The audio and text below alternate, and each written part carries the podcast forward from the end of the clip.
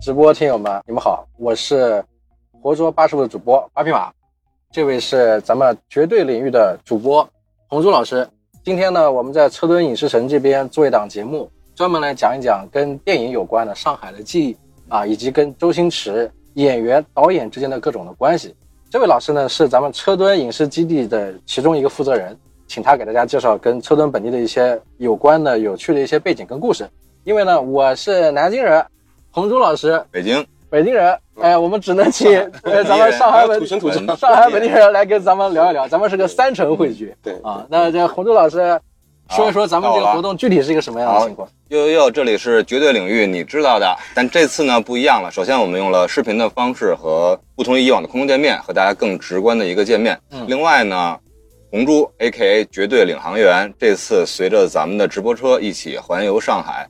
我在车墩首先先活捉了我们的巴师傅，同时呢又活捉了我们当地的最为专业的、适合本次作为今天感性场的揭幕的我们的一个直播场次的王松林，对王主任，对，之前呢，我们是刚从阿那亚回来，阿那亚的海浪电影周。之后呢，我们还要前往西宁的 First 电影节去。之后我们的活动也会更加的精彩，我们的采访和电影节的游玩也会更加深入。而这个主题呢，就特别像是整个的一个路线型，从哪儿来到哪儿去。对，而红珠呢，以前称绝对领航员，但是这次有两位师傅在，特别是作为本地的我们的王师傅，是吧？王主任，对，都同姓，都姓王，嗯然后就把麦转到您这儿，您好好给我们介绍一个，以从您本地视角的方向出发，对，从您的专业角度，聊一聊为什么咱们一定要在这个车墩影视城，嗯，在这个地方来聊影视话题。对，嗯，好的。嗯 大家好，我是苍城园区王松林。嗯 对于影视这一块呢，但凡作为一个松江人，其实都不陌生。嗯，为什么？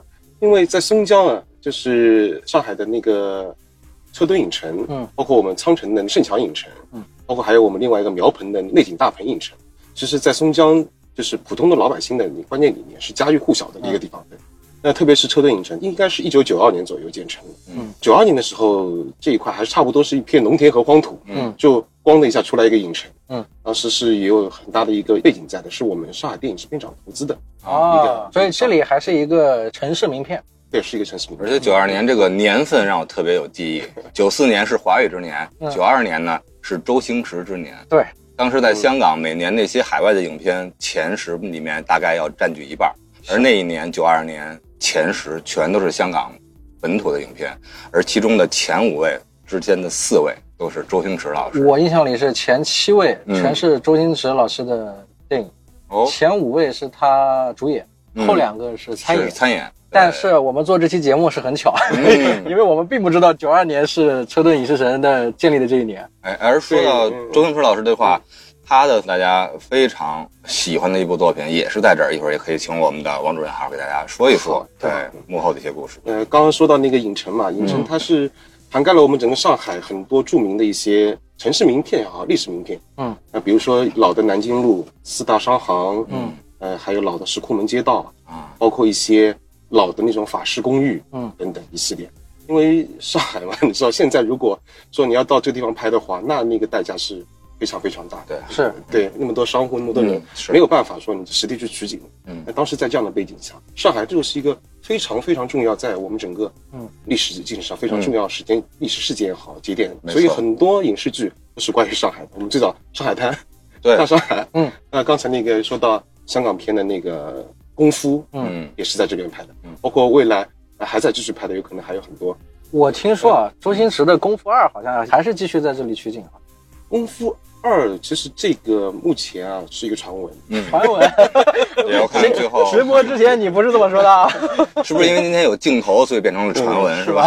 一般因为我们知道，就是星爷啊，他对就是他自己的项目这一块，嗯就是我不说，谁都不能说我有，没错，没是错，他是这样的一个，是符合他的一个一个一个气质的人。因为什么？因为最近周星驰又上热搜了，对啊不光是发了一个功夫二，然后女足二、美人鱼二、功夫女足，对吧？是就是少林女足各种，嗯嗯，就是他现在的热度还是很高的。然后包括前不久的这个奈飞，他们又拍了一个动画片，嗯，对吧嗯？就是他其实一直都在拍这个电影，然后他能够选择上海这边的这个取景地，其实我觉得他肯定还是有不一样的地方，哎就是车墩影视城嗯它跟我们周边的我们熟悉的一些影视基地它有什么不同？对，它优势在哪？嗯我觉得最大的不同呢，应该说是第一，就是它整体的一个气质啊，嗯整个园区的一个建筑也好，街道的配置也好，根据每个不同的这种场景的那个置景啊，它出来的气质是不一样的。嗯，就是对于一个导演，就普通观众也可能看不出来的。嗯，打个比方就是我们同事坐一张凳子，有可能外形是一模一样的，但是就是有光和影的差别，因为我机位也好，怎么样也好，没错，它出来的效果就是不一样。哎，能不能给我们介绍介绍，就是有多少我们熟悉的影视影视剧作品是在咱们这车墩？那太多了，我可以这么说，就是嗯我们电视上往前二十年，慢慢来，慢慢来，慢慢。可以给听友们提示一下讲一讲。民国的风格的，对民国的风格的，比如说非常多在这儿较知名的《情深深雨蒙蒙》，对，OK，就是那个舒缓要跳的那个灌篮 高潮，是在这里吗？就在这里一会儿去看一下。嗯太多了。对嗯，那包括那个比较经典的就是《情深深雨蒙蒙》这样的电视剧很多，像刚才包括那个功夫，还有像其他的这些建党伟业啊，反正那个年代的啊对。正剧啊、年代剧啊你，但凡是牵扯到上海的场景，嗯。牵扯到南京路的，嗯。啊，牵扯到石库门的，你就得在这里。拍。集中的能反映对，上海你应该这个地貌这么这么问这个问题，。就是说有哪几部不在这里拍的？对，那刚刚说到它一个是它的场景设置非常合理，嗯，第二呢就是配套服务要非常好，嗯，因为你在一个地方你要有硬件还有软件的一个搭配嘛，嗯，打个比方，我今天我要二十台发电车，嗯你能马上给我吗？比如说我突然要要五十个光头，嗯，嗯，能给我吗？五十个光头，就打我要做黑帮嘛，嗯打个比方，我要五十个黑帮的那个分子，嗯嗯我上午已经定好档，你下午能给我吗？嗯，就是这很重要。这个你们也会给到服务吗？比如说这个剧组演员嗯招募问题、盒饭问题也要解决，各种都要解决。都能解决，找王主任都能解决。王主任啪一换上一办上是吧？多费头子，八师傅有空吗？有没有这个机会啊？嗯，有有有，因为我其实我们做产业服务呢，就是做到是深嗯处，包括像影城这边一样，嗯，就是我们希望给到剧组也好，给到演员的感觉是，嗯，你过来拍摄，就是所有的问题，就是后顾之忧由我们服务方嗯来去帮你们做解决。对咱们做这么多影视，做这么久了，其实这方面还真挺有意思的。嗯。我就想到功夫一开场，嗯，就是直接冯导啊，冒昧了啊，冯导，不好意思。还有谁？冯志老师有点像，我就想讲，你门牙有点像。跟没有点像是吧？嗯嗯，刚才我就感觉到嗯，它之所以是与众不同点，就在于它是一个上海的极度的一个浓缩和体现。这样的话，不光是方便大家取景和拍摄，对吧？而且少了很多的舟车劳顿，以及您说的很多在软件配套方面的一些服务。那么，其实另外一点，我又考虑到以上这些优势，同样可以面向我们不光是上海的本地的朋友们，还有像一些全国各地的游客。就像是比如说，我喜欢《大话西游》，我一定要去到西北，去到西夏影视城，体验当时的那种大漠黄沙。那么我喜爱功夫，喜爱《情深深雨蒙蒙》的那种沉浸感，那我一定要来上海。同时呢，在去到咱们车墩影视基地的同时，我可能时间有限，我一个周末去不了四行仓库，去不了石库门等等那些景点，但是这些浓缩的体验，哦这个拍照打卡，对在这儿是不是就都能实现了？可以实现。那可以跟我们的听友啊，包括大家直播的听众说一说，如果是大家来玩的话，怎么玩是体验最好的呢？对之前啊，疫情之前，我们就是在每年的正月初一到正月十五，嗯，正月初一也不可能过来啊，嗯就是在初五之后啊，到影视乐园来，如果是女生穿旗袍的话，是可以免门票的。啊，所以呢，那个时候或者说它是会不定期的有这样的活动，嗯。就是旗袍之夜。那时候就会看到很多上海的嗯女子穿着旗袍在我们那个影城里面走来走去，有拍照呀，有哎这种的。对，嗯。大家记住啊，dress code 穿旗袍，男生会有这种待遇吗？对中山装吗？男生的待遇就是可以看女生，哇，男生可以剃个光头当男剧组的男生就是一定要知道那一天女生穿旗袍那天来，这都是最好的。然后我演一个土匪了，呃，其实呢，它里面还是有很多看点的，嗯包括我们就是年长一些的，要追寻一下记忆情怀嘛就是哎情怀这个东西，对嗯。嗯，包括有些影视剧的场景，比如说我是喜欢某个演员，比如说喜欢那个功夫嗯周星驰的，然后在周星驰那个八卦掌里面给打个卡，啊，对，就是也会有这样的一个跟着影视剧的那个场景来打卡的这种，嗯，对，这样目的存在。很适合影迷的一个地方。就是各位咱们这个听友啊，或者在看直播的朋友，嗯是吧？其实，在车墩影视基地这个地方啊啊，我们听到了是吧？吃喝玩乐，各种 IP 啊，还能看到不同的街景，嗯啊，然后有这个上海主城的一些老城文化，没错，有一些印象，还有就是以前的一些电视剧，包括现在马上要拍的一些影视剧，都有一些剧组在这个地方。对，还有可能和明星偶遇哦，在这里。哎，有没有嗯碰到过，就是你看到明星或者剧组嗯刚好能遇到的，或者有没有那种粉丝过来追星的？嗯，那是肯定有的。尽管说我们是很多时候啊，剧组它整个的信息是对外保密的，但是还是有一些 粉丝他不知道什么什么渠道获得，对。嗯但是一般呢，就是可以在场外去观看嗯他们就是整个拍摄的一个情况。其实，在节目录制之前，就咱们直播之前，我们有聊到说最近有一个剧，是的是，吧？哇，秘辛啊，行业秘辛啊，我们行内行业内人，呃，嗯主任没说，只是我看网上有说说这个叫《繁花》，对对吧？是是咱们上海的作家找我们上海的知名的演员啊嗯胡歌，然后是不是也按照刚刚王主任说的话，呈现。我们百分百确定嗯是不是也一定会在这个是你们说的，反正第一手消息呢，可能在直播时候我们不是特别方便能关注到我们的王主任王总，嗯但是您可以关注八匹马和绝对领域，对吧？保持我们的一个 粉丝群的一个联系，准确消息，对，但是《繁花》也是上海比较重点的一个项目。嗯非常重要重要的一个一个选题。差不多了。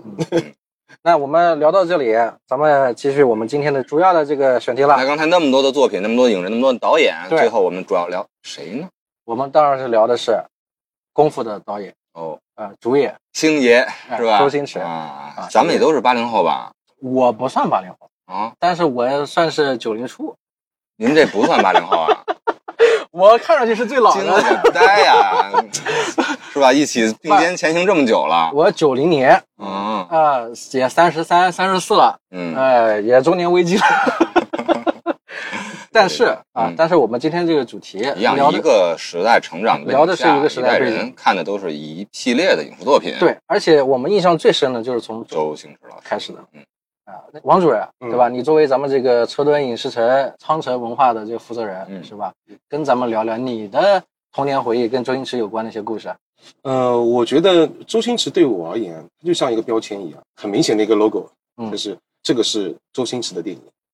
嗯，比如说我看了很多其他的电影，比如说看刘德华的电影或者是什么电影，我不会认为说啊这是刘德华的电影，他指的是刘德华主演而已。嗯，所以说周星驰呢，对我就是个人的，就是观影的一个从小到大的一个那个，他是非常有标杆化的一个喜剧的一个演员、导演、编剧。就是你觉得星爷的电影他有他自己的风格，但是他的你觉得他的风格是什么？是无厘头嗯，还是较真，还是说是把悲剧撕开，一半一半的给观众去看大看？家看。到底是一种什么样子的特质，让你觉得哎特别出彩？回答这个问题其实也比较难回答。我可以用这种方式啊，嗯，就是之前网上看到一句话说，嗯，你小的时候看山是山，嗯，看水是水，嗯，等你到了一定年纪，嗯。你看山山不是是山，看看水不是是水。嗯，你再到过了一段时间。你看山是山看看山水还还是是水。就就有这种，就而是看那个周星驰的时候，那就是哈哈大笑，有争斗，嗯。有情爱，有很强的那种喜剧性的，还有冲突性的一个东西在，嗯，但是那是就是一笑而过，觉得很有意思，就是看他影片，而是是欢乐的事情。是。对，但有可能随着一一定年纪增长，然后哎，看看好像他这个无厘头背后、喜剧背后也有一个内核，那对个内核是什么呢？嗯好像是人性也好，还是说就他拍的其实就是我们自己。是对对是有这种感觉。我已经沉浸了，感觉，嗯。因为之前我跟八叔我们都做的影视比较多是，然后今天开幕我们选什么话题在车墩呢？首先一个是在这儿拍的一部影视作品，是，然后没想到最后我们定了周星驰，因为我们拉片百部做了那么多电影，这几年间，嗯，很少专门去聊一个影人，除了在一些特别的日子，对一些已经逝去的，比如说像哥哥他们的一些回忆，嗯嗯但是这次周星驰刚才临时咱们选到要聊他，我觉得还是对我感触比较多的。嗯，你随便拿一个东西，对吧？嗯，对吧？然后我就做出这么一个动作，因为今天视频有一个呈现嘛。嗯，也许第一位朋友看到的啊，你是在看演员的自我修养，喜剧之王，对吧？没错。也许你第二位朋友看到是哦，如来神掌，嗯对不对？也许就是哎，这样打开就是月光宝盒。哎，对，每个人在他们心目中都是千人千面，可能在我们心中，我一会儿我们也可以探讨一下，嗯每个人对自己影响最深的他的作品或者他的一些角色，嗯。我觉得肯定都是会不一样。对，嗯。嗯。而我今天主要是带着什么话题，嗯。想跟大家说一说星爷的八卦。啊，八师傅嘛，活捉八师傅聊八卦，因为讲到星爷就要讲他的背景故事嘛。嗯。啊，但是我们今天聊这个，我可以说说我跟周星驰的感受啊，嗯。就是在我很小的时候，那个时候我是九零后嘛，或者是九零初，九零年，你们是可能八零的尾巴嘛。可以这么说吧？呃虚长啊，虚虚长，长。我那个时候我们看的这个影人，包括讲到刘德华，嗯，是吧？周润发对，是吧？然后这个周星驰，嗯，那个时候我感觉是港星群星璀造造璨的时代。星的时代，对，然后各种各样的知名的电影，在我们这个大陆地区各种各样的影视平台里面都在放这些电影嗯，印象都特别深对。但是你绝对避不过的人就是周星驰，没错对，吧？而且还有一个是，可能因为我的年纪刚好属于一个孩子的那个年纪，嗯学生时代。学生时代能最容易接触的东西是什么？最容易接受搞笑的无厘头的无缝连接那时候，我还不知道什么叫无厘头，但是就是搞笑，嗯，对吧？就是觉得哎，这个东西很有趣，哎，这个人很夸张，张，对吧？然后他做的这些事情，哎，就觉得没有见过。比如说像《逃学威龙》，当时很多学生受到这个东西的影响，嗯对吧所以那个时候人家问我说，如果让你选一个偶像，嗯一个影人，你觉得哪个是你喜欢的？哎，我就毫无疑问，周星驰。嗯，因为我个人感受啊，周星驰这几年或者说这几十年，他的整个的成长轨迹跟我的成长轨迹，其实他是一直在带领我往前走的。你比如说，我这里啊可能会得罪一些偶像的这个 粉丝啊，我只是觉得从周星驰本人身上，在探讨导演跟演员这个话题的时候，很有趣的现象是，他是一个成长脉络非常清晰的人。没错，他是先从演员跑龙套，然后到慢慢慢慢的成为一个边缘主持人，群演啊，配群演、配角啊，然后变成宋边野 是，然后变成了大演员，对。对吧？知名演员、当红明星，然后再变成导演，再变成自己拍电影，就他好像贯穿了我整个的关于电影的这个想法。嗯，就是当我现在，比如说我从事影评类的工作，对吧？我除了做活说八师傅，也做独立电影，是的，对吧？我们在做影评类的东西的时候，是他给我种下了这个种子，然后在我从一个观众到这个慢慢的开始想要去接触跟影视相关的文化，包括我后来考编导啊，嗯学影视的东西，再到我后来比如说从事跟影视相关的工作，比嗯如说我去了电视台是啊，去做了一些综艺或者怎么样嗯，我脑海里想到的所有。但凡是跟欢乐有关的嗯，跟欢笑有关的，一定避不开周星驰。我就会想到，哇，就这一点很像，另外一点很像。比如我们看很多短视频，所有的搞笑视频都有周星驰的影对啊影子就像刚刚红珠老师说的嗯，对吧？你翻任何一个东西，哪怕你把这个书一折开，你都会想到周星驰某一个动作。一个眼神，一个笑声，对，一颦一笑，，对，所以我觉得周星驰在我个人上是特别重的。所以我二话不说，你讲到车墩，我就会想到功夫，想到功夫，我必谈这个星爷。嗯所以再聊到这个话题。那盲猜一下，这么多星爷的作品里面，嗯对你印象最深的是不是《喜剧之王》？是，看没有？因为里面就那一句台词，就尤其是像咱们这种做内容的，嗯绝对会被打动。女生们对吧？恋爱的时候，也许我养你啊，呃，对，会那是那一句，但可能打动咱们这种创作者啊。嗯然后男生的更多的就是嗯大叔给他分盒饭那一块儿，对对吧？对。为什么我的是这个样子？是，为什么你们一直针对我？嗯，大叔，因为你就不配吃这碗饭。嗯，这句话其实作为一个励志奖，作为一个成长激励奖，真的影响了一批男孩子。王主任对嗯《喜剧之王》这部电影的印象是什么样子？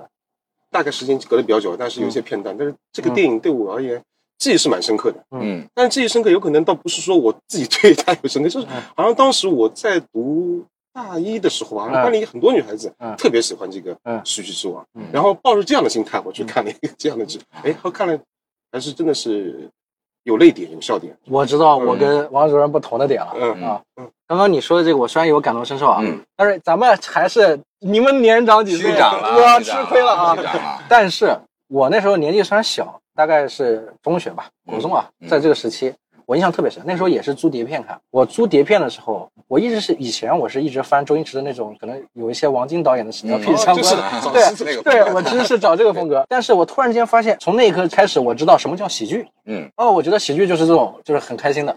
后来我发现周星驰这个喜剧之王的时候，我就会想，哇，都之王了是吧？那到底得多好看？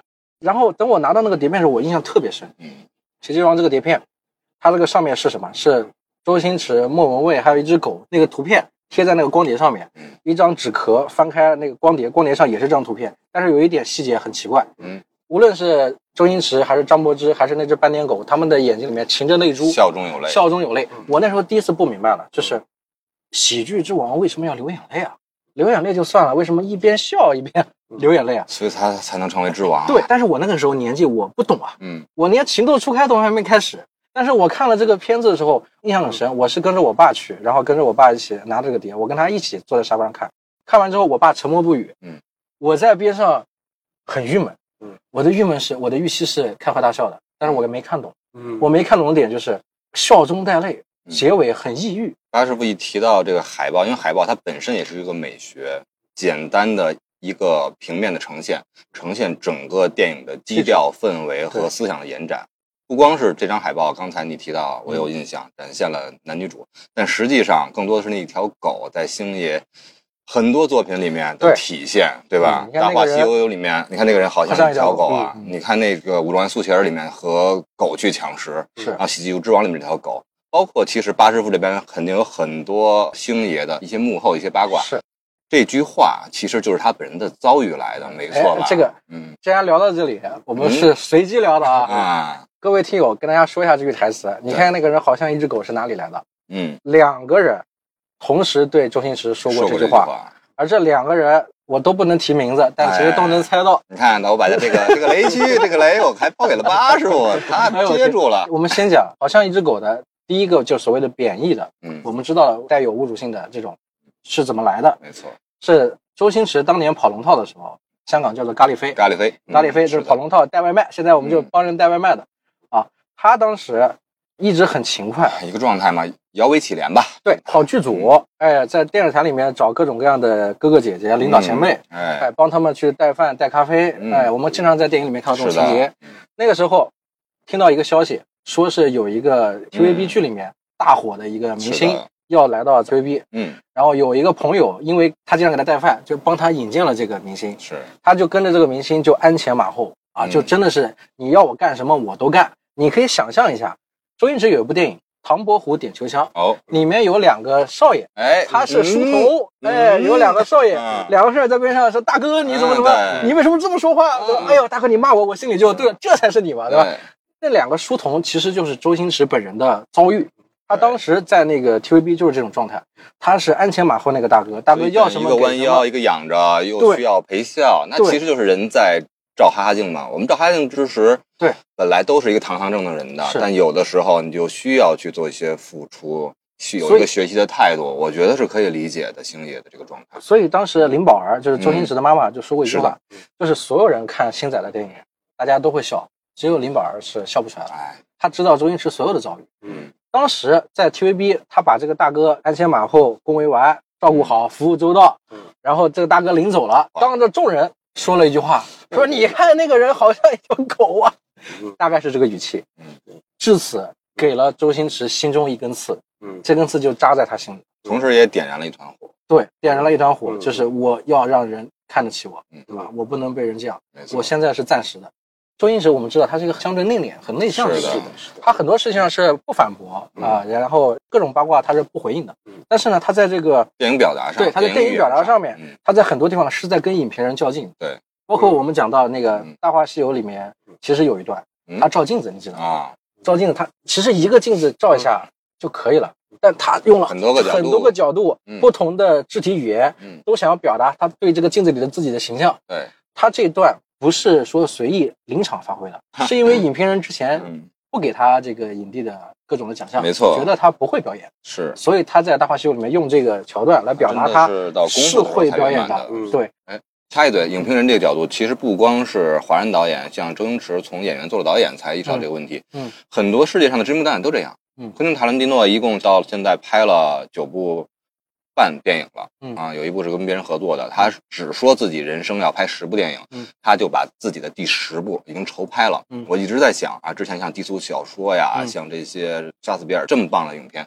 最后他会做什么样的呈现？嗯好莱坞的回忆录式的作品在前两年也是上映了。是最后我会想，他最后用自己最后一部电影的时间，要跟大家还要表明什么吗？是要跟影迷们去说一些什么自己的心声吗？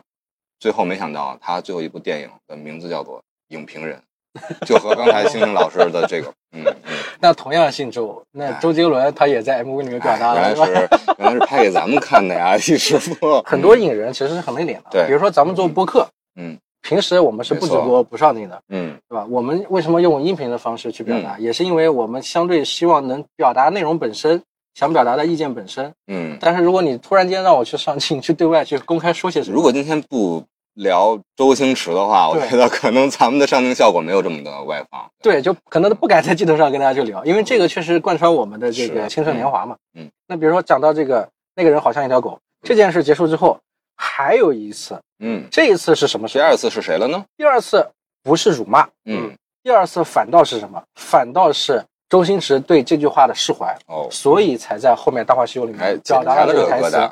他怎么释怀的？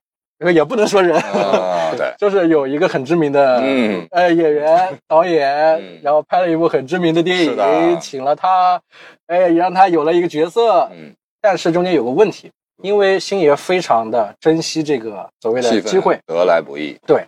所有人在片场演戏的时候嗯，他跟大家是格格不入的，哦，因为他在每一个镜头、每一句台词、每一个表演上面都费尽了心思啊，演得非常的太用用力非常的较真。可以想象一下，嗯，你把他放在任何一个电影里面都是格格不入的，因为他浑身的语言肢体表情浑然天成嗯，他的文化符号太明显了嗯。他所有人跟他放在一块儿，就会把别人显得嗯不够努力的，所以他过于较真，导致整个剧组最后拍出来的感觉不对劲。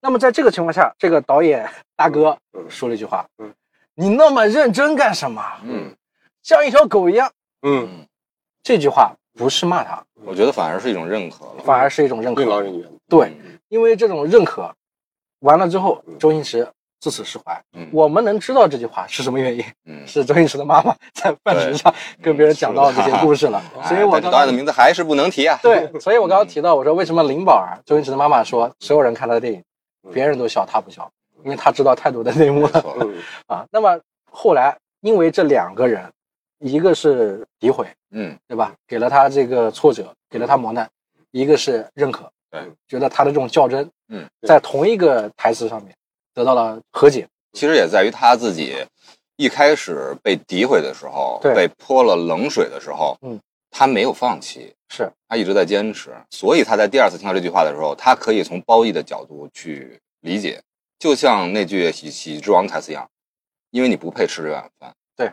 对，别的人啊，我不配，我被否定了，我放弃了，我不在这里混了，我不去打龙套了，就没有之后所有的故事。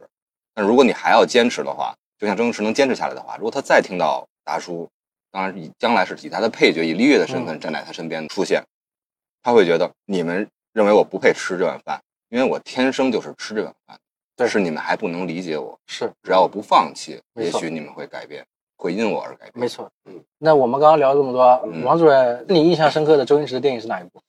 我比较深刻的，其实都很深刻。嗯，就说一部，嗯如果一定要看或者反复看，有没有哪一个就说功夫吧，嗯说咱们家门口的。对，啊功夫可以，嗯功夫很好。嗯，功夫呢这个片子啊，我当时是躺在床上看的，当时那个碟片都没有。当时我们那个松江有个 VOD 点播的，嗯，就点播看，就是我第一次用点播看，啊第一部影片就是功夫，嗯，正规的啊，不是盗版的，是是啊松江文广底下的一个 VOD 点播平台。咱们都说嘛，对成长的都欠星爷一张电对。这部嗯电影，就是一开始觉得，哎，呃周星驰出新片了嘛，然后就是肯定会看，嗯然后看完之后觉得太棒了，嗯，我怎么形容呢？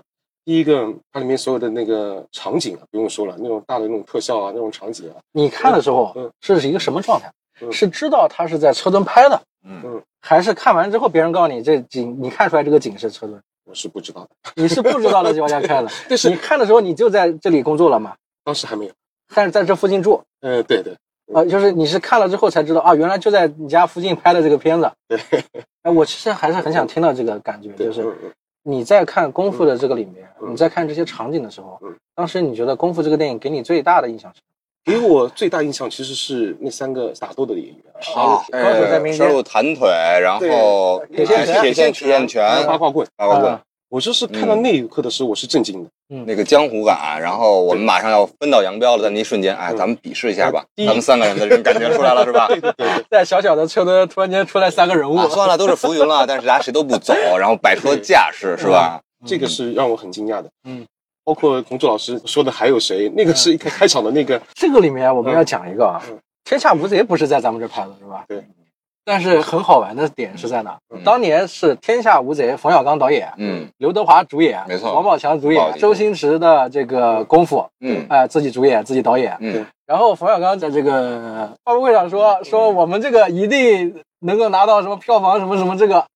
刘德华说的，可是周星驰没输过。嗯，后来果不其然对啊，啊，但是好在是什么？就是大家觉得星爷是一个腼腆内向、不社交的人，嗯，但其实他一直在用作品说话。没错，他在功夫里面为什么请冯小刚来？嗯，其实就是一场和解嘛，对啊，对吧？就大家一起打擂台，嗯一起去比这个票房。嗯但其实还是擂台上是对手，下了最后，哎，咱们是电影哎人，咱们是同一个行业的。嗯，对那么，所以冯小刚才有了那一出，而且冯小刚也没想到，嗯这一句台词成了他人生中 最重要的标志化的标签对一个标签。因为这次尝试，才有了后来他老炮儿电影里的尝试。所以我觉得，就是星爷他会给我们很多不一样的东西。主任之前说看山还是山，嗯，对吧？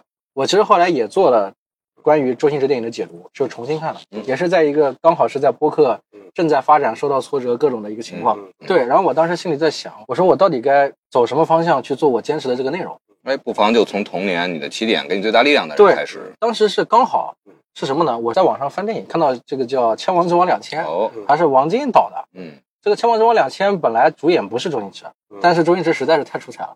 他开头那一段，我让我我觉得挂上王的应该都是他，对。对，开头那一段让我印象深刻，就是周星驰在里面演一个老千，嗯，结果这个狱警呢就知道他是老千，就要跟他赌牌，对，结果哎涉及到，一个人情世故，嗯就是他这个牌狱警是出千了嗯，三张 S，他把这 S 其实收起来了，嗯啊，有一张 S 收起来了，然后让这个星爷去猜，结果星爷黄师虎猜的时候呢，他不是几张几张一起翻，嗯他是先翻一张，先说这张不是，翻一张，再说一张不是，再翻一张，另外一张他不说了，嗯，两张都不是，那张就是了嘛。哎智力游戏了。对，那在这个环节里面做了个反转，嗯你就会觉得他获胜了，他就该去打这个预警了。嗯结果他没打，哎，他收手了。嗯就这一段嗯塑造了黄世虎这个人物。嗯，整个这个桥段嗯，我们了解王晶，嗯王晶跟周星驰其实合作好多嘛。对，其实王晶跟周星驰的合作，他是给周星驰特别大的一些宽泛的空间，让他去表演。嗯对所以我很相信什么嗯？这个片子的这个桥段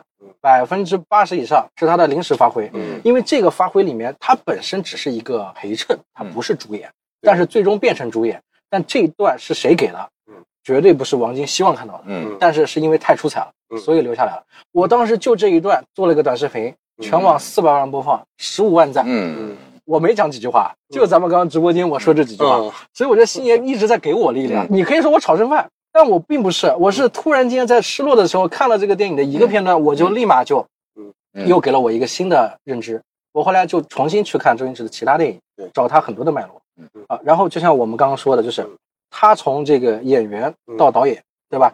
他的这个进击之路，嗯，他从演员到导演的这个方式，其实你是能看到他是不断在成长的。是的，嗯。啊。包括我们刚刚讲到《喜剧之王》，喜剧之王》这个片子，你们知道他的导演是谁吗？知道。谁？嗯，有他一部分应该是和李立池这个很相关，但是署名最后还是署的不是李立池，或者说是联署吧？有联署，嗯就是星爷他的成长脉络里面，嗯我们觉得跟他有相关的一些引人，比如我们刚刚讲到王晶，王晶对吧？刘镇伟，刘镇伟《大话西游》赌侠、赌圣。那李立石其实很多人会忽视掉他。嗯，李立石他包括你像《喜剧之王》嗯食神》少林足球》哎对，国产零零七，破坏之王》唐伯虎点秋香。嗯你看这些电影，我不说这个人的名字，你们不知道，嗯，但是他在周星驰的整个电影生涯里面是一个陪伴成长的状哎态。对，我其实，在看周星驰的同时，我也会关注到其他人。嗯就像我们刚刚讲到说那三个那家功夫大师，就是你在他的电影里面，你会看到很多人物，嗯而且每一个人物都值得你去翻查。但是那三个练家子他们是一个平行的关系，本来都是江湖的武功高手，在排行榜上除了火云邪神和这个两个弹琴的，对吧？还有什么这个神雕侠侣，对，剩下大概就是他们三个人的一个水平，大概是 T 一或到 T 二的这个水平。是但是呢，导演和演员之间的关系可就不是这样了。国外是一番样子，中国又是一番样子，香港又是一番样子。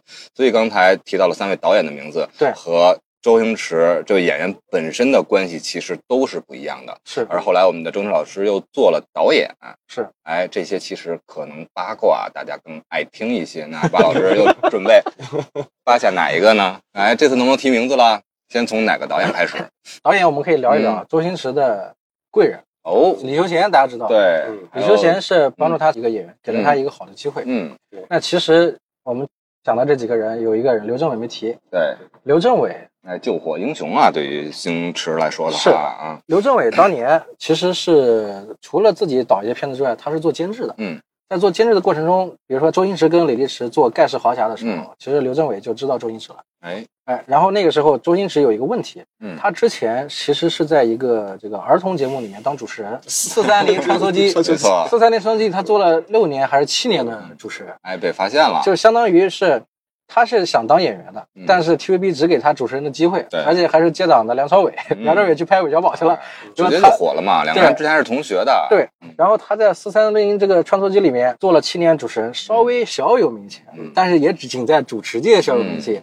结果就导致这个有一些导演，比如说李修贤会找到周星驰，你知道是怎么来的吗？嗯，李修贤导演找周星驰是因为李修贤的女儿看四三零穿梭机看了好多年，李修贤在家里面陪他女儿看这个节目的时候，嗯，哎，我这个角色，对哎，就是他的感不，，他是对这个主持人有印象。嗯嗯然后有一天在酒吧里面碰到周星驰，哦一下想想想这人是谁？哦，我女儿看的那个节目主持人嗯，认识了。然后就然后不仅要会主持人，还要常去酒吧，哎对吧？还要招小女孩的喜欢，然后这个李修贤就跟他打了个招呼，嗯周星驰就直接就说到说，因为那个时候李修贤已经很火了嘛，是的，他就说如果有什么机会，我愿意哪怕不出钱，我都想去演嗯。然后李修贤我刚好在拍这个什么天，最缺的就是友情出演，但是给了一个很重要的角色嗯嘛，，没错，啊这个霹雳先锋哎，这个路数其实很啊重要，。那么从至此之后，他不是变成演员吗？嗯我为什么要讲刘镇伟？就是他成为演员之后，这个戏其实刚开始还没拿奖，当时拿了个配角奖。是吧这奖之前还有好几年，嗯他还在剧组里混。嗯，他跟李立石演，比如说演《盖世豪侠》或演别的，慢慢的有了一些戏路了，因为他坚持了七年做主持人的这个成分，嗯进入了影视圈。嗯就像咱们坚持了好多年做播客，也会有可能会进入影视圈对，然后王主任带我们演戏。哎 刘政委接到一个重要的这个戏嗯，是赌圣还是赌侠？呃，赌圣最开始，对，就是赌圣。嗯，然后赌圣这个戏当时是在接档，是王晶那个时候爆发，请周润发拍了《赌神》。对，赌字觉得就出来了啊，那个很火，对，赌字系列出来了，今年也推一下啊。咱们现在的档期，我不是赌神啊，周润发老师正在院线上映啊。你可真是未穿啊！哎，那么在这个里面，因为赌神大火，所以要拍系列。嗯拍到系列的时候，就讲到这个赌圣、赌侠到底要选什么人。嗯说赌圣这个角色需要一个搞笑的，嗯，当时定的人选，比如说刘德华，哎，刘德华、梁朝伟，其实这些都是对，还有一个人，那个叫唱红日的啊，李克勤李克勤，包括李克勤当时也是在热捧。那么在这个过程里面，刘镇伟因为在《盖世豪侠》《四三零穿梭机》，他对周星驰是有印象的，他觉得他是个非常较真的演员。然后再加上他跟当时的这个片方就说了，他说周星驰身上他是有接地气的地方的，他有这么多年的这小孩的这些哎亲切感啊。哎，亲切感，家庭嗯。其实是家庭亲切感，没错，他有这个合家欢电影的那种也就是他跟观众是有观众缘的。是的，你找梁朝伟演赌神不行，太嗯。帅了；嗯，对，你找刘德华演也不行，太正了。嗯。对，啊，那所以他就说没有周星驰就不行。嗯。但是在这之前，周星驰是没有有过高票房的对主演经历的。嗯。但是在刘镇伟一再坚持的情况下，嗯，最终给了周星驰这个机会，嗯。结果开启了周星驰的成神之路。孙悟空遇到了菩提老祖，对。取得对，点石成金。哎嗯敲了三下不对贵人对，然后他当时票房达到香港影史两千万的票房没房，错。之后再接着赌圣、赌侠、赌侠一、这是我们就开始聊赌侠二。到周星驰年哎一九九二的故对。然后到刚刚我们说到车墩影视城建立一九九二年，哎也是周星他赌侠的时对对，也是他主宰整个香港影视的这个时候。嗯就像我刚刚说的，这十部电影里有七部跟周星驰有关，嗯有五部是周星驰主演直接主演的，啊。然后整个所有的这个以香港影视天下就是周星驰的，对，所以造成了叫就是洪卓老师说的周星驰元年。一人打五虎，一人打 TVB 五虎，对，所以我们讲到刘镇伟，刘镇伟嗯。是周星驰其中贵人之中啊，非常非常重要的，或者说他伯乐吧，或者是成为嗯。喜剧之王的嗯，关键节点。是。啊嗯。然后他就一飞冲天，嗯。片约不断，对，各种好的本子都来了，然后一直打造神话，不断的冲击香港的票房，嗯。永远是票房保证。换来了刘德华的那一句嗯：“周星驰哎没输过没输过。嗯刚才咱们提到了刘镇伟，他是菩提老祖的客串嘛，嗯是吧？也是其实是给周星驰来救火的，本来来到这儿，对吧？对挂名导演也好啊，嗯还是来参演演员也好啊。另外，其实李立驰也有出现过，同时一起执导的国产《零零七》，对嗯吧？这部电影呢，其实不适合很在直播里面聊，对吧？但是他那个参演也非常帅，对吧？嗯贴脚水上贴飘，脚水上砰砰砰，砰！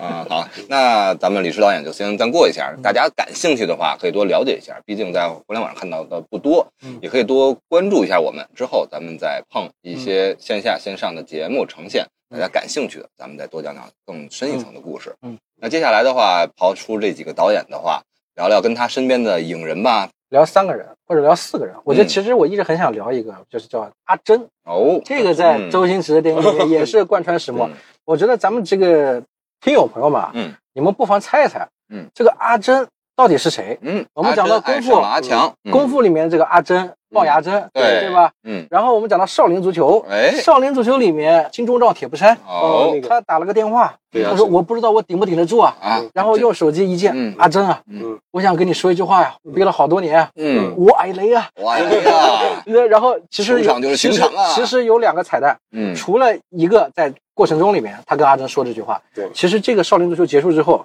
咱们可以再去翻这个老片子嗯，最后结尾还有一个彩蛋，嗯还是同样的，我打电话给阿珍阿，珍啊但是他说完阿珍我矮雷的时候，嗯不是阿珍接的，嗯，是阿珍的老公接的。哦，阿强出现了，我说阿强，就我不是阿珍啊，我不是，我不是阿珍，我是她老公啊。嗯然后哦，那没事了，然后电话挂掉。也就是这个阿珍嗯到底是谁？嗯。包括刚刚红珠讲到阿珍爱上了阿强，哦，五条人是有澄清说过，嗯，说不是借鉴对，周星驰，是他们的本地非常是普本地非常遍的一种普遍的一种哎。名字阿珍阿强。嗯，但是我想说的是哎，不可能不受到变化，嗯。它可以嗯不是主观想嗯，但潜移默化一定有影响。哎，但是我们的阿茂老师呢，任科老师呢，对，同时不光是大家知名的乐手、摇滚乐人，同时也有着自己作为青年导演的作品。之后又来了支持哦。接下来我们前往 First 电影节 也会有相继的报道哦。西马娱乐不止娱乐，是好，然后我们我们再来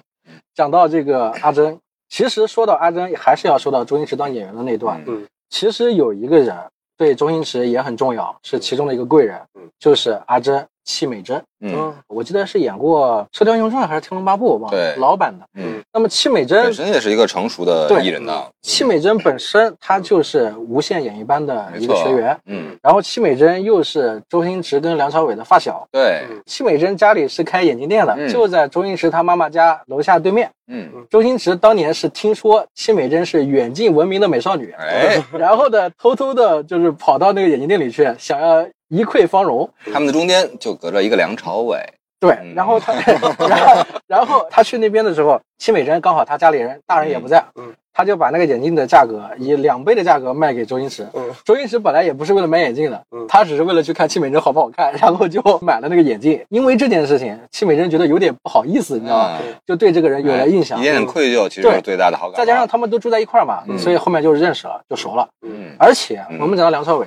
周星驰去无线演艺班，大家都知道，没考过嘛。是的，最典型的那个笑话就是大家都知道了，就是我去的时候带着朋友一起，结果朋友这被剧组选上了，都是你们主任干的事儿。结果呢，他是第一次自己先去的，因为他自小这个李小龙是他的偶像嗯，没错，他当然想演戏，他就想去无线演艺班。那时候香港也没有这种演艺类的专业的大学，嗯他去了之后，第一次考试没过，没过之后，第二次他一个人觉得，哎，要么找梁朝伟一起。嗯。梁朝伟也是李小龙的影迷，然后他跟梁朝伟是刚好一起骑自行车的时候撞到了，嗯。一起去李小龙电影院的时候又碰到了，嗯，然后又发现梁朝伟的一个朋友嗯。跟周星驰姐姐的一个朋友是的，又相互之间认识哎，所以最后他们就关系特别好。姐姐好漂亮，对，所以他就想到说去让梁朝伟跟他一起去抱着。那时候梁朝伟有工作，策略上就失败了。周星驰没工作选。错人了，选错。对，梁朝伟是一个小家电的一个销售员，嗯，他就跟梁朝伟说，就是说什么哎做人不努力跟一条咸鱼 有什么哎有什么区别？小音像的对应该这种感觉。是谁在敲打我窗？我只喜欢老大的女人。Oh，Mary，是吧？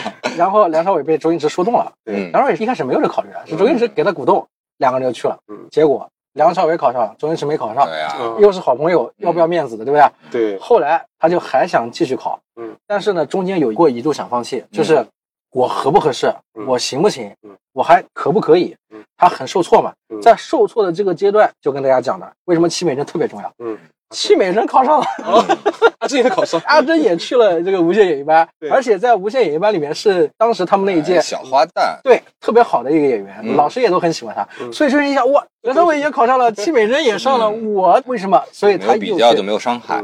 他又去坚持。嗯，但是呢，他考的是电大，没错，就是夜校，所以去做主持人。但是在夜校的时候，嗯当时也没有考上，嗯差一点。为什么差一点呢？因为那个时候戚美珍跟这个他考的那一届的老师，嗯刚好是负责戚美珍那一届的。嗯嗯戚美珍呢是那个老师的哎得意门生。哎，推荐一下吧。对，，那个老师当时就是说说我们这一届呀、有几个小孩儿走的挺好的。嗯，阿珍，你帮我看一看，这个叫周星驰的这个家伙还不错哦。对，你觉得怎么样？哎他说你觉得怎么样？哎，您提的哦戚美珍这个时哦候是吧？嗯，总还是有点夹的。那是，毕竟毕竟毕竟两倍眼镜的。对对，然后戚美珍就说说我知道他，嗯他武术很好，嗯脑瓜子很灵，嗯，然后对电影很执着，很热爱。我觉得这是个不错的小伙子。嗯给了这次评价之后，选上了。选上之后，这件事儿，阿珍也没有跟周星驰说，对，是后来别人跟周星驰说了，说是因为戚美珍说了你，我当时才选的你。嗯这个是咱们星爷在公开场合嗯是有感谢过的。哎，每部电影只要打一个电话，那对对面一定是阿珍。对嗯那么讲到这个时候，讲一讲一直这样讲的。我们提到星爷，也不得不提咱们达叔嘛，哎吴，孟达。嗯达叔跟星爷的关系也是一个很巧合的关系。是的，首先，他们住得近；是的，其次，达叔跟星爷的年龄是有落差的，嗯，他们一直演的是叔侄关啊系。叔侄，但是吴孟达那个时候其实已经是，他是属于一个什么状态呢？跟周星驰刚好是一个相反，但是同一时间的状态。对，吴孟达当年演戏小有名气，嗯，演配角、演各种都是胡铁哎花，对嗯很火。嗯，但是他当时有一个恶习，赌博。哎，赌博，赌博之后呢，欠了很多钱，欠了二三十万港币，那时候也不少。但是嗯。因为他烂赌鬼，嗯，导致呢身边的这些朋友也扶不起他，嗯，该借的钱都借完了嗯，还又还不上，大家避恐不及，所以他在那个时候就受到了人生最大的一个挫折打击。嗯。那么一个三十多快四十岁的人，红过，嗯犯过错，没错，突然之间有朋友就是提醒他说你应该改变了，嗯。对吧？你不该再这样子了。嗯。所以那个时候开始想要发愤图强，嗯，想发愤图强的时候，刚好碰上了想要在演艺界一展拳脚的周星驰。嗯。然后两个人一聊天，哎，就是很气头，因为嗯。周星驰很认真，嗯，吴孟达也很认真。嗯没错，吴孟达这时候已经属于就是他已经是看山还是山的状态了，嗯，他现在需要的是坚持他的职业，把这份职业做好。那么在这个进步的过程中，他跟周星驰之间就进行了交流，哎，碰撞出了火花，碰撞出了火花。嗯，而且这里为什么讲到吴孟达？星爷周星驰以前被人觉得他较真嗯，但是他有很多，比如说他演技上面的一些进步的东西，受到过吴孟达的启发。嗯我这里只讲一个桥段，当年有一部戏嗯，他跟吴孟达两个一起演，但是吴孟达只有一句台词，嗯这一句台词大概三四秒钟就结束了。嗯，周星驰拍完他的戏，从边上走，看到哎达叔这边拿着一张纸在看，不知道在干嘛嗯。他拍完戏之后过去又过了一一两个小时，再回来，那达叔还在那里还在看，这一张纸嗯。然后他跑到前面就说说这张纸上只有这么一句台词，你在这里干嘛呢？嗯，这有什么搞头呢嗯？吴孟达说确实没什么搞头。然后那没什么搞头，你还在这里搞什么呢？嗯就因为没有搞头，所以我才有所搞头。嗯哎，啊、这一句话震撼了周星驰。没错，他那个时候突然间意识到，就是原来演戏要较真，还可以这么较真。做播客也一样哦。嗯做播客也好，做直播也好，做园区也一样做园区也一样，细节上是的，要去抠，嗯要去较真。嗯，而且这里还可以推一本书，叫《嗯演技三绝》，不知道你们看过？哦嗯，演技三绝》那本书也是当年吴孟达看了，然后传给了吴镇宇，对，然后又传给了周星驰是，然后又传给了好多香港演员。嗯那个演技三绝是可以说是港派艺人演戏的一个基础。哎，虽然这本书不写，就是大家觉得是周星驰的演员的自我修养、嗯，啊，是个哎斯坦尼斯拉夫斯基啊、那一套的。对，但其实你们真去看了那本书，你会发现是的，全是舞蹈演员的日记，对。嗯，根本跟你想象中的演演技没有任何作用。但是《嗯。演技三绝》这本书嗯。是达叔真传，然后周星驰习得，然后我后来也去看，对我们做比如说视频类的工作、内容类的工作、直播的工作都是有好处。都是剧本、对白、摄影，对，嗯。它是很有时效、嗯很有这个功能性的东西的。说到达叔，我也缅怀一下吧。其实刚才提到了达叔和咱们今天的主角周星驰，嗯，两个人之后的作品呢，一切都是大家知道的故事，两个人的碰撞多么精彩。嗯，但刚才我们也聊到他的那个谷底，其实不光是和周星驰之后拉这一把，成为了一个固定的搭档，天作之合。其实达叔的除了有一个不良的恶习之外，但实际上在他的演艺事业、然后人品上、戏品上和大家的人缘上，大家在那个时候都拉了他一把。虽然这个电影呢，这一部电影我也推一部电影啊，九四年、九一年《天若有情》和周星驰没有太大的关系，但是那部电影浓缩了太多香港的一个时代的导演和演员。本来是因为王晶的父亲王天林要退休金盆洗手，所有的徒弟辈儿嘛，然后受到提携的演员们一起来创造这么一部电影，为纪念他，然后直接票房给到咱们王天老林老师导演养老。但是所有出镜的，从刘德华开始啊，到导演啊，林岭东啊，王家卫啊，然后还有很多的配乐，包括大家那时候喜爱的香港最棒的北洋乐队、最黄金的时刻、家驹啊，这些配乐都出现在这一部电影里。但是也是那一部，正是那一个年头是达叔的谷底。但是在众星云集的这一步，大家还是把达叔叫上了。嗯，达叔在里面和刘德华的搭档戏，其实就会看到他们三个人之前那个联动，嗯，对吧？那个整蛊星君的时候，对对，直接的有个联动，也有看到了他和星爷之间那个影子，但就是还是从最开始我们感觉到啊，包括我们之后也在自己给自己打鸡血，无论是境遇对吧？咱们 MC 境数吧，有时高有时低，嗯但是永远不能放弃，对而且嗯不要辜负之前帮过你的人，对就算是没有恩情，嗯和你一起努力过的朋友，对，和搭档，也都是你彼此之间最好的成长时候的动力和必要的镜子。没错。咱们红叔老师把这个调性拔得这么高，哎 看来咱们节目要结束了。哎，就是嗯，啊、要不忘初心，感谢贵人。毕竟是景景老师告诉我们，嗯，听众对吧？然后他们的女儿这些正能量的很有必要啊，他们的支持对不对？嗯咱们也在从做任何事情生活，包括我们做播客，没错，都是就是嗯。你不管他是演员也好，是的，普通观众也好，嗯还是引人合作伙伴也好咱们对事情上面一定要较真，嗯，每个东西都要好一点点。对，最后所有的事情加一起就不是好一点点，就是好很多。好很多了，都不一样了，对对，就包括谁能想到是李修贤的女儿，是啊，对吧？嗯 给了周星驰机会嗯，他不喜欢的主持人的这个身份，但也造就了他。没错，就像我们现在在聊，我们是做播客嗯啊，我们可能现在播客的影响力，嗯，对？吧？慢慢的也在出来，但是中间我们经历了最起码有七到八年的时间。是的，是。啊，在这个里面我们也在努力，咱们也认识了王主任，嗯，啊，认识了苍城文化车墩影视基地，哎，欢迎大家来对，车欢迎墩影视基地。欢迎来，对，对，为了播客的传播，为了影视，为了更好的故事，是。对。大家彼此的弥补，我们都会在不同的领域，哎，不同的节目里各自努力着，也一起努力着。也谢谢大家之后关注我们，对。也给到我们上海本地的影视更多的支持。不光今天会有听友，我相信也会有我们行业相关、产业相关。哎，最后也请我们的嘉宾，我们的王主任王松林老师 哎来聊一聊。谢谢巴老师、嗯。红柱老师。嗯。嗯，其实作为我们做影视园区做服务的这一块呢就是唯一的诉求，就是希望有更多优质的作品，嗯。有我们更加更多好的优质的华语作品，嗯。可以走向全世界，嗯啊，甚至于说本土的，嗯就在我们松江取景的作品，嗯，可以获得更大的一个荣耀嗯荣誉。呃，这是我们做服务的这个最根本的一个诉求，嗯其他别无他求，只要你愿意来，你用那个星爷星爷说的那个少林女足的那句话，嗯，呃，我不怕你有多难，只怕你不来。对，输人不能输阵，对，所以出去玩最重要的是出去啊，来这里最重要的是先来。来吧，少林足球一起加油！最后都提到华语电影了，我们的担子也更重了一点。好好好三好，二二一一，加油！